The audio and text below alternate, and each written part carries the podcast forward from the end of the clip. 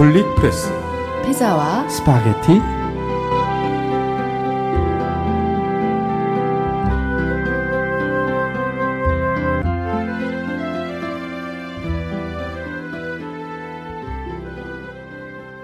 안녕하세요. 김미경입니다. 네, 김근수입니다. 안녕하시죠? 네. 일주일에 한두 번 정도 예. 이렇게 방송이 올라오면 예. 이 방송을 제가 한 걸 제가 들어요. 아, 예. 그러면서 아, 이게 고칠 점이 뭔지 이런 생각을 좀 하거든요. 저는 제 목소리 듣기 싫어서 안 들어버립니다. 아, 선생님 왜 그러세요? 옛날 지- 지난번부터 쪽팔리잖아요.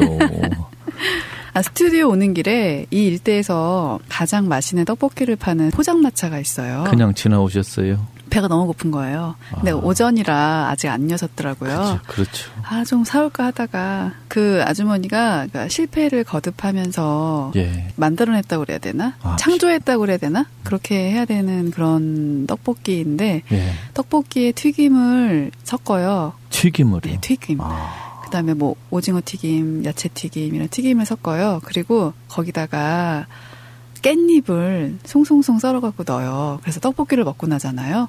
그러면 입에 냄새가 하나도 안 나요. 깻잎 냄새 때문에. 깻잎으로. 네네. 아, 깻잎으로. 네, 그분 장사 잘 되는 거 보면 저는 기분 좋더라고요. 그렇죠. 음, 그런 분들이 제주로 오셔가지고 가게를 열어도 좋겠어요. 그러게요, 네, 선생님. 제가 한번 협상을 해봐야 돼. 다음에 지나가다가 거기 보면 같이 들어가서 선생님이랑 먹었으면 좋겠어요. 알겠습니다. 네.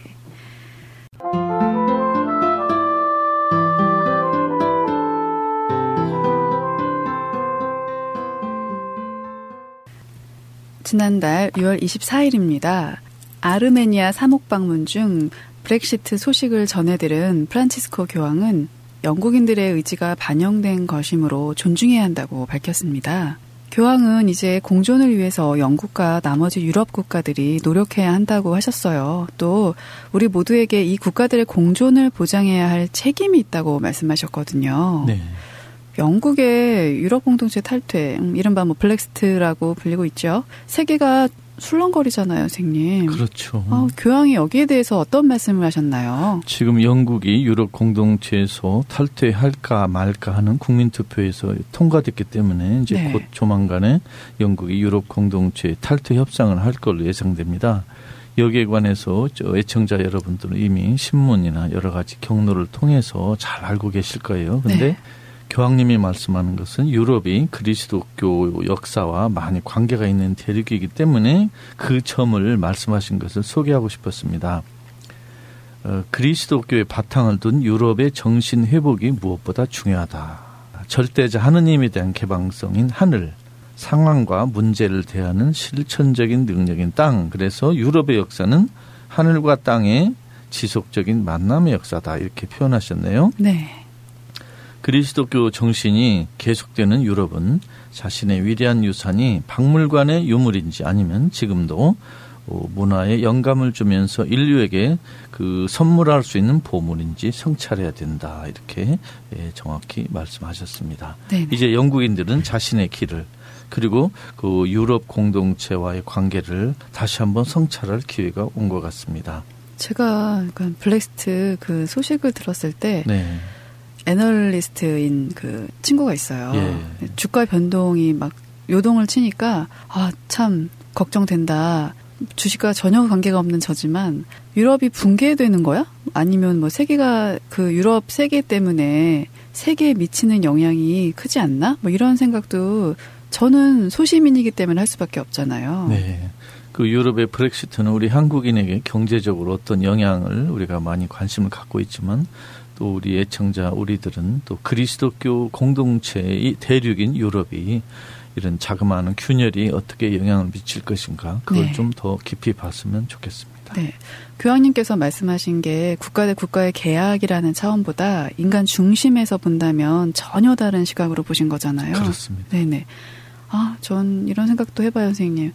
사람이 좀 마음 편하게 사는 그런 세상이요. 네. 그러니까 국가가 사람을 존중해주고 진짜 계약이 아니라 그런 사회였으면 좋겠다라는 생각을 가끔씩 그렇죠. 하거든요. 지금 한국이 한국이라는 국가가 국민들을 과연 보호하느냐 이런 회의가 들잖아요. 네. 한국에서 국가가 대체 소용이 있을까 이런 생각도 많이 하고 이 헬 조선, 지옥 조선에서 어떻게 하면 탈출할 것인가 이런 생각들도 많이들 하시는데 정말 한국이라는 국가가 존재 의미가 있는가 심각한 지금 지경에 이르렀습니다. 네. 정말 우리 잘해야 됩니다. 네. 네.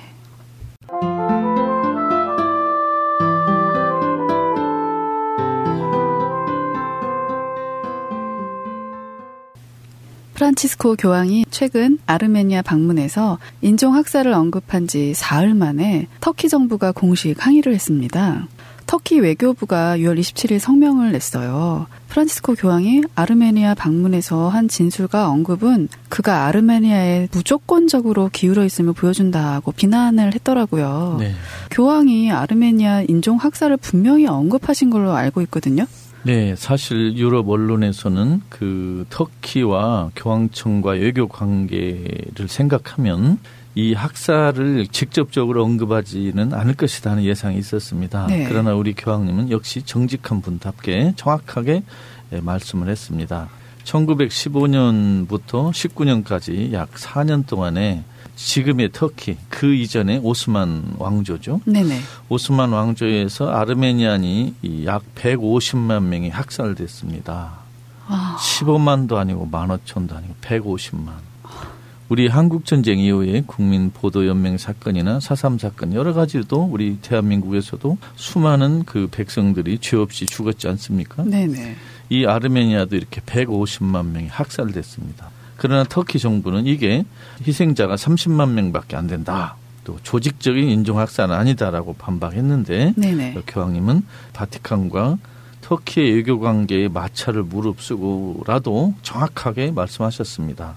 지난해 아르메니아 학살 사건 100주년을 맞이해서도 교황님은 20세기 첫 인종 학살이라고 정확히 말씀하셔가지고 터키 정부의 반발을 산 일이 있습니다. 네. 우리는 여기서 교황님은 그 이미지에 그 신경 쓰지 않고 정확하게 지지를 바라고 있다. 이걸 좀 귀담아 봤으면 좋겠습니다. 네. 과거의 역사를 통해서 반성을 하고 다시는 그런 일이 일어나지 말아야 한다는 의미를 너무 과도하게 해석한 것이 아닐까라는 생각을 해봐요. 네, 그렇습니다. 네, 원래 사람은 찔릴 때 좀 약간 큰 소리 치지 않나요, 선생님? 그렇습니다. 자기 죄가 많은 사람이 큰 소리를 많이 치고 특히 인신 공격, 논점 흐리기 그것은 악마의 세력이 즐겨 쓰는 기술입니다. 네, 선생님. 교황이 바라는 것은 사랑과 화해라는 사실, 그 본질을 보셨으면 좋겠습니다. 그렇습니다.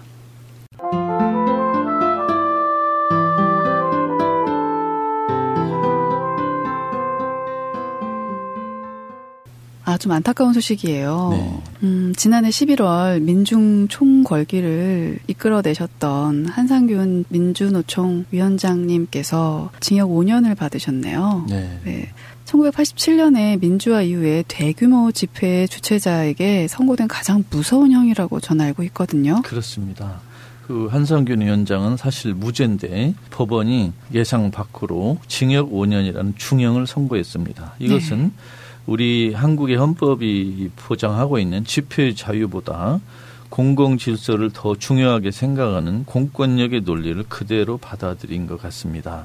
심지어 경찰이 물대포 사용하는 것이 잘못됐다라고 일부 인정했음에도 불구하고 폭력 시위 책임을 민주노총 지도부에만 몰아붙인 것은 균형을 잃은 판단이라는 지적이 아주 많습니다. 네네. 그 당시 백남기 농민께서 이 물대포 직사포에 맞아 지금 중태에 빠지셨잖아요. 네, 선생님. 그거에 관한 물대포 사용의 위법성은 인정했습니다. 그런데 그럼에도 불구하고 우리 한상균 위원장의 무죄를 선고하지 않고 무려 5년이나 징역을 선고했습니다. 특수 공무 집행방해 치사항죄라고 네. 그걸 적용했다고 하는데 네. 굉장히 위험한 물건을 가지고 막 위협을 하거나 뭐 누가 다치거나 뭐 이러 이럴 경우에 네. 그 죄가 적용이 되는 거잖아요. 그렇습니다. 저도 그 자리에 있었어요, 선생님. 그렇죠. 저도 있었어요. 저도 선, 선생님도 계셨잖아요. 예, 예. 근데 저희가 그렇게 무력을 이용해 갖고 그랬나요? 그렇지 않죠. 예. 오히려 경찰이 원천 봉쇄했고 차벽 설치 같은 이런 강경 대응을 미리 했기 때문에 사실 그쪽에 더 잘못이 더 크다고 생각합니다. 네. 변호인단 중에 네. 윤성봉 네. 변호사께서 이런 말씀 하셨더라고요. 네. 집회의 자유는 헌법상 보장된 권리이기 때문에 집회 금지는 최후의 수단이 돼야 한다. 그렇습니다. 네, 최대한 집회의 자유를 보장하라는 게 헌법의 취지라고 밝히셨어요. 집회의 자유는 하느님이 주신 권리예요. 그러게요, 우리나라 선생님. 헌법뿐만 아니라 하느님이 주신 자유입니다. 그 자리에 있었기 때문에 약간의 책임 의식도 저는 가지고 있는데요. 네. 끝까지 한 위원장님께서 좀 끝까지 싸우시라고 힘내시라고 말씀드리고 싶어요. 네, 그렇습니다. 그리고 한상균 위원장을 그 경찰에 인계한 조계종은 크게 반성해야 됩니다. 네.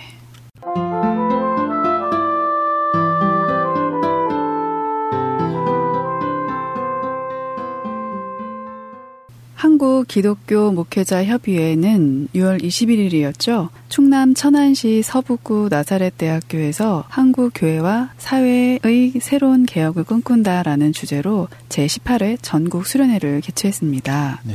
수련회에 참석한 250여 명의 목회자는 한국교회가 위기를 극복하기 위해서 기득권 의식을 버리고 교회 내부의 개혁을 위해서 노력해야 한다라는 뜻을 모았다고 해요. 네. 네, 종교개혁 500주년을 맞이했어요, 선생님. 그렇죠. 네, 한국 개신교, 뭐, 대형교회 병에 걸렸다라는 말들이 있잖아요. 이게 심각하잖아요, 선생님, 솔직히. 그렇죠. 물론 개신교의 대형 교회가 주로 이렇게 비난의 화살을 받는데 정당합니다. 대형 교회는 어떻게 보면 이단보다도 더 심각한 피해를 한국 사회에 끼쳐왔습니다. 대형 교회가 한국 개신교 전체가 비난받도록 하는 그 일을 많이 했죠. 네네. 그런데 또 한국 교회는 어떻게 보면 대형 교회가 아니고 개척 교회 어, 목사님들께서 생활비도 벌지 못하는 그런 안타까운 처지에 있는 교회가 무려 80%가 됩니다. 그래서 대형 교회를 비판하는 것 못지않게 이 개척 교회의 안타까운 현실에 대한 애정, 관심도 역시 필요합니다. 그런데 우리 한국 개신교는 전체적으로 보면 교회 밖에서의 탄압, 박해라기보다는 교회 안에서 스스로 자멸하고 무너진 그런 면이 더 큽니다. 네. 그래서 너무 안타깝습니다. 왜냐하면 중세 카톨릭의 잘못을 고치겠다고 새로 깃발을 든 개신교 종교교회 500주년을 맞이해서 네네. 우리가 이렇게 개혁을 해왔다. 우리 개신교가 어, 예수 믿는 사람들을 이렇게 개혁했고 이런 좋은 새로운 이야기를 해줬다고 당당하게 자랑을 해야 될 500주년인데 지금 고개를 들 수 없을 정도로 반성을 많이 하는 걸 보면 좀 같은 신앙의 형제 자매로서 안타깝습니다. 네. 이 250명의 목회자들은 한국교회가 기득권을 버려야 된다. 교회 내부 개혁을 해야 된다. 이런 정확한 진단을 했습니다. 네네. 이 기득권은 대형 교회뿐만이 아니고 목사님들, 장로들의 기득권을 말하는 것입니다. 네네. 특히 한국 개신교는 이승만 정권 때부터 한국 사회의 주류로 갑자기 떠올라 가지고 그동안 어, 좀 많은 그 안타까운 행동을 많이 한 것 같습니다. 음. 국가를 위한 조창 기도에 3천 명이 모여서 기도하는 이런 나쁜 짓 같은 걸 필요로 해서 군사 정권이 들어섰을 때 지원한다든가 이런 아주 못된 짓을 좀 어, 했습니다. 우리 천주교도 사실은 뭐 그리 멀지는 않습니다. 권용열 CBS 기자가 네. 그러니까 실천을 도출하지 못하는 토론은 탁상 공론에 그칠 것이기 때문에 네. 개혁의 새로운 다짐에는 실천 정신이 철저히 담겨 있어야 한다라고 강조하셨더라고요. 네, 그렇습니다. 그 사실 옛날에 그 천주교에서 네타시오라는 그런 운동이 있었습니다. 네. 그때 그 당시 상황은 전두환 정부 시절이었어요. 노태우 정부 그때. 그때는 네타시오가 아니고 니타시오라고 말해야 됩니다. 탓, 니 탓이다. 남의 탓. 노태우 니 탓이다. 그래서 정확히 가해자, 잘못한 사람을 정확히 지적해야 되는데 네. 우리 평신도의 잘못이다. 우리의 잘못이다. 그래서 지금 논점을 흐려버린 그런 영향이 있었어요. 예, 그런 그렇게 해서는 안 되고 정말 우리가 잘못한 건 뭔가를 음, 보는 그런 정도로 하고 뭐 누가 정확히 잘못을 많이 했는가를 정확히 낱낱이 가리는 게 아주 중요합니다.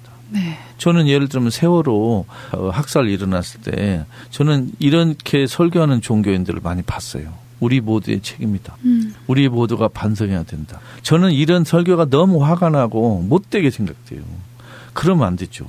이 책임에서 가장 책임져야 될 사람은 박근혜다. 네. 정부다 하고 정확히 얘기를 해야 되고 우리 신도들도 알게 모르게 이런 사회 풍조에 가담했을 수가 있으니까 조금 반성하자. 이렇게 해야 되는데 이렇게 책임의 경중을 가리지 않고 우리 모두의 잘못이다. 우리 모두 반성해야 돼. 그래서 물타기 하는 강론 설교가 많거든요. 네. 아주 나쁜 강론입니다. 이렇게 해서는 안 됩니다.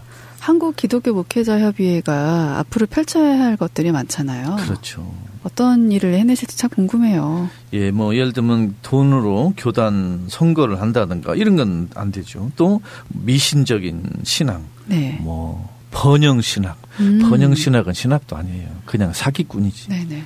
어, 우리 성서를 다 봐도 번영 신학을 끌어낼 게 없거든요. 근데 이런 건 조금 많이 고치셔가지고 한국 사회의 개신교가 새로운 출발을 좀 했으면 하고 바랍니다. 선생님. 예. 왜 개신교에서 이런 움직임이 일어나 난다는 것 자체는 굉장히 반가운 일이잖아요. 그렇습니다. 그것이 우리 카톨릭에도 좋은 영향을 줄 것이기 때문입니다. 왜냐하면 지금 정도의 차이는 있지만 한국 카톨릭도 정말 쇄신해야 됩니다. 너무 고칠 게 많아요. 그런데 마치 우리는 깨끗한데 어, 이웃 종교만 좀 고쳐야 되지 않느냐. 이건 잘못된 태도거든요. 그래서 네. 옆집에서 고치면 우리도 고치듯이 개신교가 고치는 걸 보고 우리도 배워가지고 우리도 빨리 고쳐야 돼요. 지금 많은 백성들이 죽겠다고 어성을 치는데 천주교는 성지나 짓고 돈이나 걷고 성당이나 짓고 하는 이 잘못을 빨리 고쳐야 된다고 생각합니다. 네. 전 그런 생각을 해봐요, 선생님. 소수의 나쁜 사람들 때문에 네. 다수의 착한 사람들이 욕을 먹는다는 그런 생각이요. 그건 사회에서도 종교에서도 마찬가지입니다. 네. 예를 들면 한국 개신교가 많이 부패했다. 그러면 그걸 평신도가 부패했습니까? 일부 목회자와 일부 장로들 잘못이에요. 그러면 천주교도 고칠 게 많다 그러면 거의 대부분은 성직자들 책임이에요. 예, 그런 책임의 경중을 좀 가렸으면 좋겠어요. 네. 선생님 말씀하신 대로 뭉뚱그려서 말하는 게 아니라 그들, 이들 이런 게 아니라 정확하게 그렇습니다. 이렇게 표현하는 그런 버릇을 들여야겠다는 생각을 해요. 예를 들어 예수님도 어, 우리 유다인 전부 회개하자 이런 말 안 했어요. 네. 바리사와 율법학자를 정확히 이름을 댔고 그 사람들이 뭘 잘못된가를 그대로 말했습니다. 그렇지 우리 모두 잘못이다. 우리 모두 책임자. 이렇게 예수님 말한 적이 한 번도 없어요. 네, 선생님. 네. 알겠습니다. 네.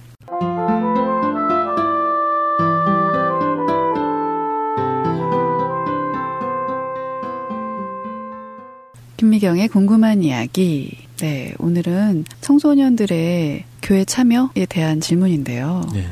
저도 고등학교 아이들을 키우고 있으니까 네. 드리는 질문이에요. 네. 그러니까 아이들이 학업 하고 성당이라는 두 가지 갈래가 생기면 학원을 선택하거든요. 학교 공부도 되게 중요한 부분이니까요. 그렇죠. 그래서 보- 토요일에 보통 일요일에 아이들이 학원을 가요. 네. 그러면 청소년은 미사를 보통 토요일날 드리잖아요. 네. 그리고 일요일도 이제 주일 미사를 드리기도 하는데 저희 아이들도 뭐 자율학습을 하다가 피곤하니까 약간 늘어져서 잠을 자다가 성당에 못 가는 그런 일들이 있어요. 많죠. 어떻게 하면 이 아이들을 교회에 참여시킬 수 있을지 참 저도 참 난감해요, 선생님. 예를 들면 20대, 30대 그 아직 직업을 못 가진 분들이 이렇게 알바를 두 개, 세 개 하는 분도 있지 않습니까? 네. 그런 분들도 주일날 되면은 분명히 쉬기 때문에 성당 교회를 갈 수 있는 시간과 상황은 되는데 피곤하고 지쳐서 그냥 잠만 자기도 합니다. 네. 그러면 이런 분들을 우리가 막 나무랄 수는 없어요. 안타깝지만. 근데 어떻게 보면 차라리 그 어린 우리 자녀들 중고생들이 우선 다급한 그 입시가 있기 때문에 당황하고 막 이 엄청난 짐 아닙니까? 네. 그 어린 자녀들 앞에서 성당에 나와라. 안 나오면 죄다. 안 나오면 지옥 간다. 이렇게 잔인하게 말하기보다는 차라리 제가 이런 말하면 이제 돌멩이 맞을지도 모르지만 차라리 안식년을 주는 게 어떤가. 아. 예를 들면 어 고3들은 나오고 싶은 사람을 막지는 않겠지만 입시라는 그 부담 때문에 혹시 성당에 나오기가 어려운 상황이면 이렇게 야단치지 말. 음. 지금 그 죄책감은 갖지 말고 대학교 가서 몇 배로 더 성당에 더 열심히 하라. 어떻게 보면 좀 신앙의 방학 그런 걸 좀 아예 그냥 우리 그 주교님들이나 신부님들이 통 크게 좀 방학 음. 뭐 신앙의 안식년 이런 식으로 좀 이왕이면 좋게 해석해서 우리 어린 불쌍한 자녀들에게 좀 부담을 안 줬으면 어떤지. 얼마 전에 큰 아이가 아시잖아요. 네. 시험 기간이었는데 엄마 내가 성당에 못 가니까 엄마 아빠가 나가서 성당에서 내 기도를 좀 해서 수염을 잘 볼 수 있게 좀 기도 좀 해주세요. 네. 이렇게 말하는데 그 눈이 너무 애처로운 거야. 아, 그렇죠. 얼마나 이쁜 아. 딸이 정말 가슴을 이렇게 울리는 말씀하셨네요. 예. 그러게요, 선생님. 그래서 이 학생들은 여러 가지 이유로 이렇게 성당의 주일학교에 미사에 자주 못 나오더라도 야단치지 말고 그 아픈 마음을 우리 교회와 성직자들 헤아려서 좀 이렇게 위로하는 통 큰 태도를 좀 가졌으면 좋겠어요. 역시 선생님께 말씀을 드리면 제가 참 치유가 돼요. 아, 왜 이러십니까? 네. 오늘은 또 민주노총 한상규 위원장의 5년 선고에 대한 이야기로 좀 나눠봤어요. 그 부분이 저는 마음에 걸리네요. 네, 그렇죠. 함께 싸워줄 수는 없지만 성금이 되었건 그게 서명이 되었건 저도 돕는 자세가 필요한 때라고 생각을 하고요. 저도 열심히 기도할 거고요. 또 기도만 하는 게 아니라 함께 나가서 몸으로 실천하는 그런 하루가 되었으면 좋겠어요. 특히 우리 천주교 신도들 기도는 많이 하는데 저항은 적게 하지 않습니까? 네. 페북에 올리셨어요, 선생님께서. 네. 우선 저항하고 기도는 다음에 합시다. 네. 기도는 너무 많이 했으니까 기도하지 말자는 게 아니고 기도한 만큼 훨씬 더 저항을 하자 그 이야기입니다. 네. 알겠습니다, 선생님. 오늘 말씀 감사합니다. 감사합니다.